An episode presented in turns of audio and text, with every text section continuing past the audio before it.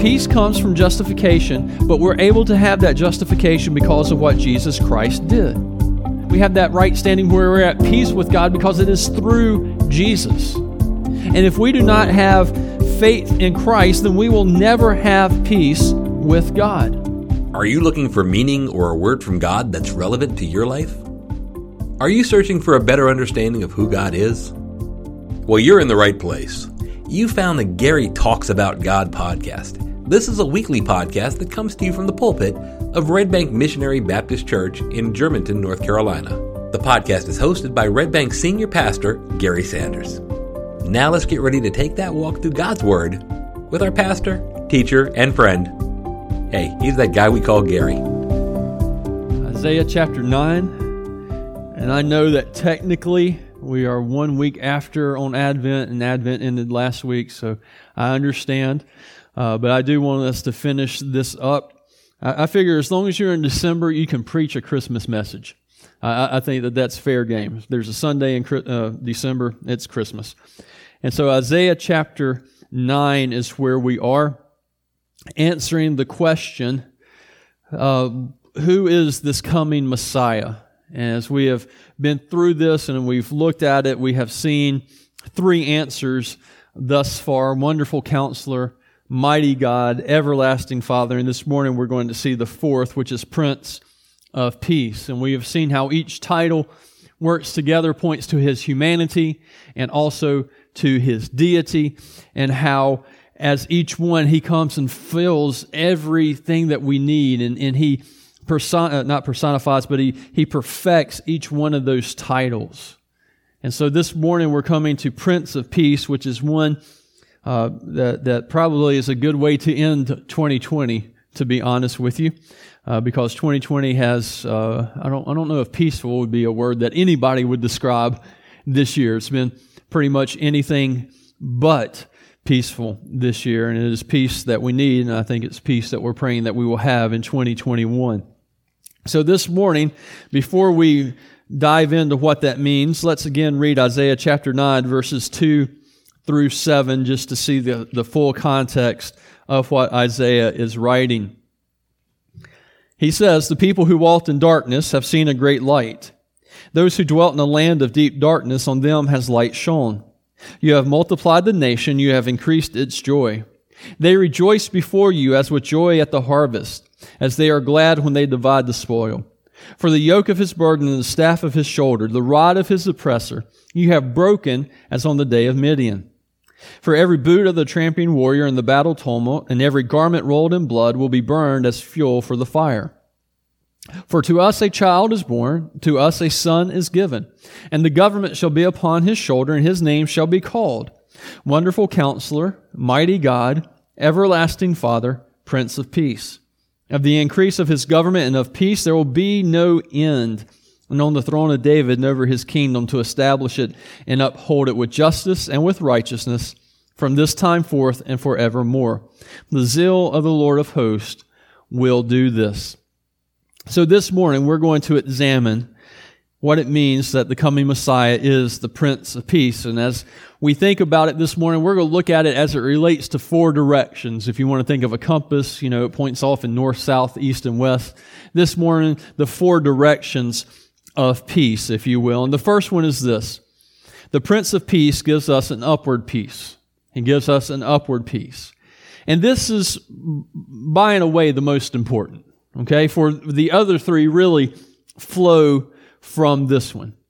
And what it tells us is that as Prince of Peace, we will be able to have peace with God. And that's what we need. That's what our soul longs for, to have that peace with God. And the reason that that is so important, and it, it takes a minute to understand this, is that I believe that a lot of times humanity thinks that we are at peace with God. Uh, um, if you were to ask somebody, are you at peace with God? Your answer would probably be yes, because there doesn't appear to be any obvious hostilities, right? Okay, let's let's think of it this way. If you did something wrong, and the moment you did something wrong, or not you, the person beside you did something wrong, and uh, profaned God or broke one of God's commandments, stop pointing fingers, and, and did something wrong. And at that moment, God sends brimstone down from heaven and hits that person. You can go, that person was at war with God. We we would see it, right? But that doesn't happen, right? I mean, thankfully, thank God it does not happen, right? No one would be here this morning. No one would be watching this morning, all right? We would all be smoldering carcasses from lightning bolts. So because there is not what appears to be obvious hostilities, we don't think that we're at war with God. If you want to think of what's happening in the world, think of the Korean conflict, right? It, when you look at the Korean conflict, it, uh, America is not actively at war with Korea. North and South Korea are not actively at war with each other. Yet there's this demilitarized zone with guards and, and tanks and rockets and soldiers on both sides where at any moment it could become active. But that doesn't mean there's not hostility. That does not mean that there is not tension. And so we are in that standoff with God. We are in, in a hostile environment with God, even though there doesn't appear to be any obvious signs of that. We're at war with Him. Our, our sinful actions and our defiance of His authority puts us at a place of war with God. Romans five ten. For while we were enemies with God, we, we, we are enemies of God. All right? Enemy means there's hostility, there's war, there's, there's, there's not peace there.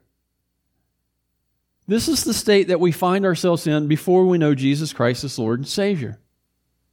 This is the state where many people today find themselves in with God. They think they're at peace with God, but they're fooled by the fact that they, they're not dodging bullets or lightning bolts.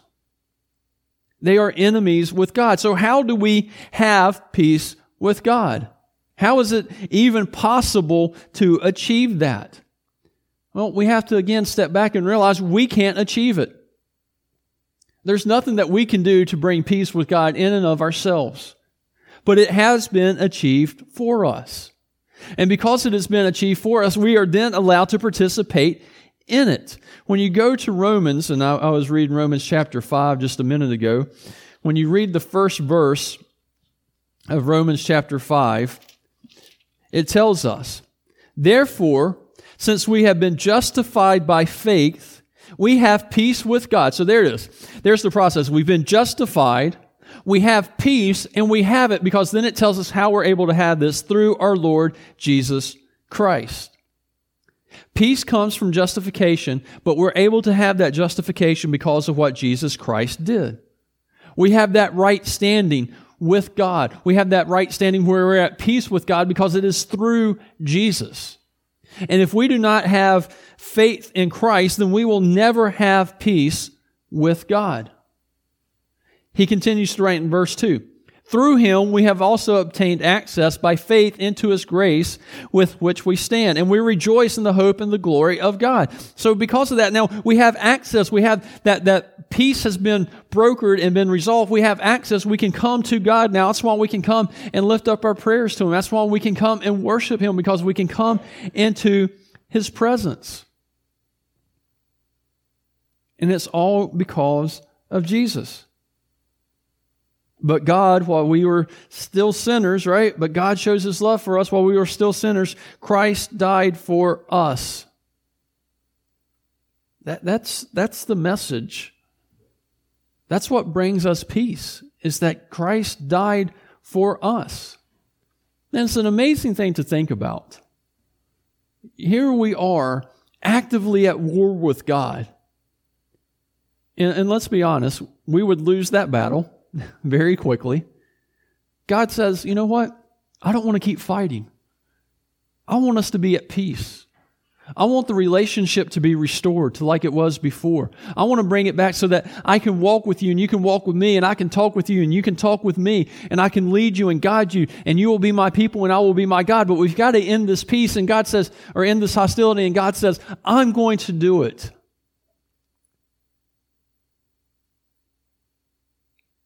Think about it again in the context of actual battles. If a war is raging, Who usually asks for peace? The losing side, right? When, when and you can go back through history and look. The losing side always says, all right, that's enough. I, I want peace. How can we establish peace? And the winning side says, all right, here are the terms and conditions for peace. You're going to disarm. You're going to do this. You're going to pay this amount of money back. You're going to get rid of this. You're going to start making efforts in this area, right? You can go back and you can look at the, the, the treaty with Japan, the, with, with Germany in World War Two, and, and, and all of these things. And you can look, and it's always the side that is losing that asks for peace. And then the victor side says, this is what you're going to do. I do not know of a conflict where the person who is winning says, you know what, I want peace with you. Usually when the person is winning, they're going to keep pushing the front until they either completely obliterate you or get you to a point where you absolutely cry out for peace. But with God, it's it's exactly the opposite. God is the victor. God is winning. He says, wait a minute, I want peace with you. And I'm going to offer peace through Jesus Christ. And if you will come through, come to Him through faith, you will be justified and you will have peace with me, and the hostilities will be removed. Isn't that amazing that God was willing to do that? Because He wants us to have an upward peace with Him. But then secondly, the Prince of Peace gives us an inward peace. Gives us an inward peace. Once peace with God has been reestablished, then we can start working on our peace that, that, that we need inside of ourselves. Right? We, how many of you have had a night where you, you couldn't sleep, right? You, you went to bed, but you, you, you had a troubled heart. Sleep was elusive. You know, it, it, you weren't at peace. You weren't rested, so you, you couldn't go to sleep. Right? The, the inward peace was missing. But Jesus comes to us, and it's really interesting. He says to us that we can have this peace, that inward peace, right? John fourteen twenty-seven. Peace I leave with you, my peace I give to you. Not as the world gives do I give to you. Let not your hearts be troubled, neither let them be afraid. So here's Jesus telling the disciples, says, look, I'm going to go away. That's the context of John fourteen. Right? They've, they've been in the upper room. They've celebrated together. Uh, uh, Judas has left. And now he looks at them and says, hey, by the way, I'm leaving you. You can imagine that in that moment, their hearts become troubled. Their hearts start, what are we going to do? What, you're, you're leaving? We can't. Every, everything that they just, that they have known is about to change. And Jesus looks at them and says, my peace I give to you. I, I'm leave. Don't let your hearts be troubled, neither let them be afraid. He's saying, look, when I leave, I don't want you to be in turmoil. So I'm giving you my peace. Now think about that. For three years, the disciples have been with Jesus. Do you think that they've noticed His peace? I bet that they have. Think about all the times that Jesus was teaching and people came out and challenged His authority. And yet, He, he didn't turn and, and, and just lose control of Himself. He still had that inner peace. Did He rebuke them? Yes. But He still had that inner peace. How about the times when uh, uh, the Pharisees would call Him? I mean, He said, it's only by Satan that you drive out demons. Oh, good heavens. Yet He still had that inner peace. And so the disciples are noticing that, and they notice that Jesus has that inner peace because He is at peace with God. All right, Jesus is God. We understand that. We know about the Trinity, but at the same time, because of the, the peace that He has in the in the Godhead, in, in the Trinity, with God the Father, He's at peace in Himself as He is on this earth. And Jesus says, I'm going to give you that same type of inner peace. I'm, I'm, I'm giving it to you. Isn't that nice? He, he doesn't attach any strings. He just says, I, I, I'm giving it to you. But he, he says something in there that, that's very interesting. Right? And what he says is, is this. He says, let not your hearts be troubled. Let not your hearts be troubled. Now, the problem with that is this. There appears to be a way that we can give our peace away. That we can let our hearts be troubled. If your heart is troubled, then you're not at peace, right? And it is probably because you have let that peace go away. See, the peace of Jesus in your heart and a troubled heart cannot coexist. Right? Let not your hearts be troubled. Neither let them be afraid. It, it's a command. Don't let them. So don't, don't give away the peace that I give you. Now, I know what you're thinking. Because when I, I say things like this, I love how you always quote Scripture back to me. And you're thinking, Gary, I know in John sixteen thirty-three that Jesus says that He has told us these things because in the world we will have tribulation. All right, and I know that's what you're thinking. Jesus has said our lives are not going to be easy. It's going to be one of, of tribulation and turmoil. So how in the world can we have peace if we're living in a world that has tribulation and turmoil? Well, the answer is, is easy, and you already know this. Because the tribulation is from external sources. The tribulation is from people making fun of you for your faith. The people, the, the, the tribulation is, is from society saying you're on the wrong side of history if you cling to the biblical truths. Uh, Jesus is the only way to be saved, of heaven and hell, and, and, and things of that nature. You're on the wrong side of history. The tribulation comes from somebody mocking you or, or making fun of you. And the world coming at you is attempting to destroy your peace, but they can't. Because Jesus says, I'm giving you my peace, which is an internal peace that doesn't matter about the tribulation that the world throws at us. The world can, can throw all kinds of things at us as much as they want to. It can rock our little rowboat like crazy with waves, but it's all right. We can still have peace in the middle of that rowboat because it's the inner peace that we have in knowing Jesus Christ as Lord and Savior. And that peace is not going to go away. That peace is not rocked by the turmoil that's happening outside. So we, we, we need to make sure that we don't give our peace away. It's almost like Jesus, when He says that to the disciples and says that to us, is He gives us an opportunity to demonstrate our faith. To prove to the world that even though the world is assailing us And, and ridiculing us and making fun of us, and and then not even that, we just the normal things that you go through through a, in a in a lifetime, that is not necessarily the world bringing tribulation on you, but the loss of job, uh, the passing of a loved one, the, the the normal things that happen in life, we can still have peace, and we can demonstrate to the world that it doesn't take away our peace because we have an inner peace that the world doesn't have. So the Prince of Peace gives us an inner peace. But then the Prince of Peace gives us an outward peace. He gives us an outward peace. And this is a peace that we display to the world, right? Jesus says in the Sermon on the Mount, blessed are the peacemakers.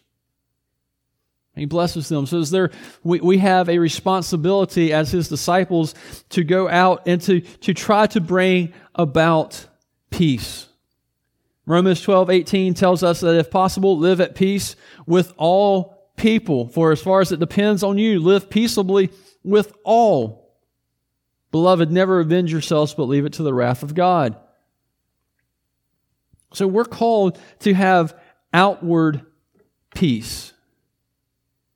And He tells us, look, and we've talked about this before. There's a caveat. God in His, His grace gives us this caveat and says, you know, sometimes it's just not going to be possible to have peace with everyone. It doesn't take away our responsibility to attempt it. But if, if we're going to be honest this morning, we all know the one person that's only happy when they're unhappy. Right? We, we know the one person that's only happy when they're making other people unhappy. And even though that is true, it does not give us permission to stop being a peacemaker. Because you know what the opposite of a peacemaker is, right? It's not a trick question. It's a troublemaker. So you've, you've got a choice. You can either be a peacemaker or you can be a troublemaker. Now, if we're going to, again, be honest, it's a lot easier to be a troublemaker, and a lot of times it makes us feel better. If somebody is making trouble for us, it just makes us feel good, like, okay, I can make some trouble for you. It is, it's, it's harder to be a peacemaker, especially when you're trying to do it and the person doesn't want to be at peace with you. Yet we're told this is what we're supposed to do. Blessed are the peacemakers. Right? We're, we're called to do that. Just a couple steps on this. First, you, you know, before you do anything, talk to God. All right? Get your heart right. God, I mean, even if it's a simple prayer, it's God, help me be a peacemaker, not a troublemaker. Help me be a peacemaker. Sometimes we need really simple prayers, right? We don't need really long, flowy, elaborate prayers. we we just, we, we need th- those prayers. God, I want to make trouble, but I need to be be at peace. I need to be a peacemaker. Then then go and talk to the person, right? I, I find this interesting and frustrating that God puts the impetus on us when the other person is upset with us or the other person is, is, is causing us trouble, that God puts the impetus on us to take the first step and to make peace. Remember what Jesus says? He says, you know, before you bring an offering to the altar, if you are mad at someone, you know, leave the offering and go and be reconciled. All right, you're, you're in the temple. You're in the middle. You're, you're ready to put that offering on, on the, the altar. You're, you're right there. And you remember, and, and, and you're in the middle of worship, and it comes to mind, and God says, you know, take the offering, set it to the side, leave the temple, go and make peace. It, it, the impetus is on us. And, and here, here's one of those things where I just, some of you are going to say, but, but why? This is the best pastoral answer I can have, because Jesus said. I, I don't like pulling that card out a lot. I, you know, I usually like to, you know, give you a really deep theological answer, but sometimes the ones, you can always tell when I find it difficult to follow Jesus because the answer is because Jesus said. So I'll just give you a little insight there. But at the same time, we see it in the way, in what he did, right? Jesus came to us to make peace. Everything that he calls us to do, he's modeled for us to do. He left the peace of heaven to come and make peace with us. He came down so that we may have peace. And if you follow those steps and you've done all that you have called to do, and the person does not off, does not accept your offer, then you've done what you're supposed to do. You still don't become a troublemaker. You continue to be a peacemaker, but that person may not want to live at peace, and you've done, you, you move on. But never let the opportunity to, to create peace in the world pass you by. Because he says, blessed are the peacemakers. Right? Jesus wants us to go out and to make peace. Do you remember the, the the what he attaches to the end of that? Blessed are the peacemakers for what? Do you remember? For theirs is the kingdom of God. So think about that. Why, why would that be important? What's going to be a defining... Def- I mean, there's so many things that are going to define heaven, but what's going to ultimately define his kingdom? We sung about it in Joy to the World, right? Right? There, there's peace. There's everlasting peace. His, his kingdom is going to be defined as one as peace. So go now and make peace while you're on earth, because if you do that and you demonstrate that, you're going to be blessed, because yours is the kingdom of God. Again, a little view of heaven here on this earth. But then finally, the Prince of Peace gives us forward peace. Gives us forward peace. Now, this is one of those things where I had three really good, you know, the upward, the, the inward, the outward, and I had to come with forward peace because it just, I had to keep, had, had to keep it alliterated. And what I mean by that is this. We look into the future to see a time when peace will reign over all the earth. We need to understand that what we see now is not always going to be what it's going to be. I don't know if I've said this before, and I don't know if you've thought about it, but we sing Joy to the World at Christmas, right? When you go and you read the lyrics, it's not about his first coming.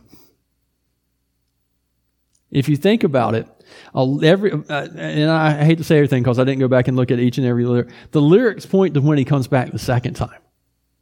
Because many of the things that we sing in Joy to the World is not happening now. But there is coming a time when he steps down at his second advent, when he comes down back, not as babe in the manger, but as King of Kings. And when he does, he will bring peace with him that rule over all the earth. The peace that we have seen and read about that is described as a lion laying down with a lamb, a, a peace where swords are turned into plowshares, peace where a child can play next to a, a deadly snake and not have to worry about it, a, a peace that encompasses the entire earth and also every aspect of life. A peace that will never end, a peace that will never fade, a peace that will never tarnish, because it is a perfect peace with God. It's a perfect peace within. It's a perfect peace with everyone around us. That forward peace that we're looking forward to really and truly is a restoration of the peace that reigned in the Garden of Eden. First two chapters and the last two chapters of the Bible give us a picture of the peace that originally existed, that God originally created, and the peace that He is going to reinstate for all eternity. A peace which, once again, is going to be defined by God being our God and us being His people. A peace which is defined by us walking with God and God walking with us. A peace this morning that we are eagerly looking forward to. It is a peace that the Messiah came to give us. It's a peace that we have only through Jesus Christ. You know, it's a peace that we need to allow to reign in our hearts every single day. And it's a peace that we need to carry with us into the next year. You've been listening to the Gary Talks About God podcast. Are you looking for a church? Well, Red Bank Missionary Baptist Church is a community of believers who exist to glorify God and see transformed lives through the gospel of Jesus Christ. You can find us on the web at w w w dot red bank m b c dot com. Also, come visit us on Sunday at eighty-one oh four Red Bank Road in Germantown, North Carolina. Did you like this podcast? We put one out each and every week, so don't forget to subscribe. We hope this has been a blessing to you, and we thank you for listening.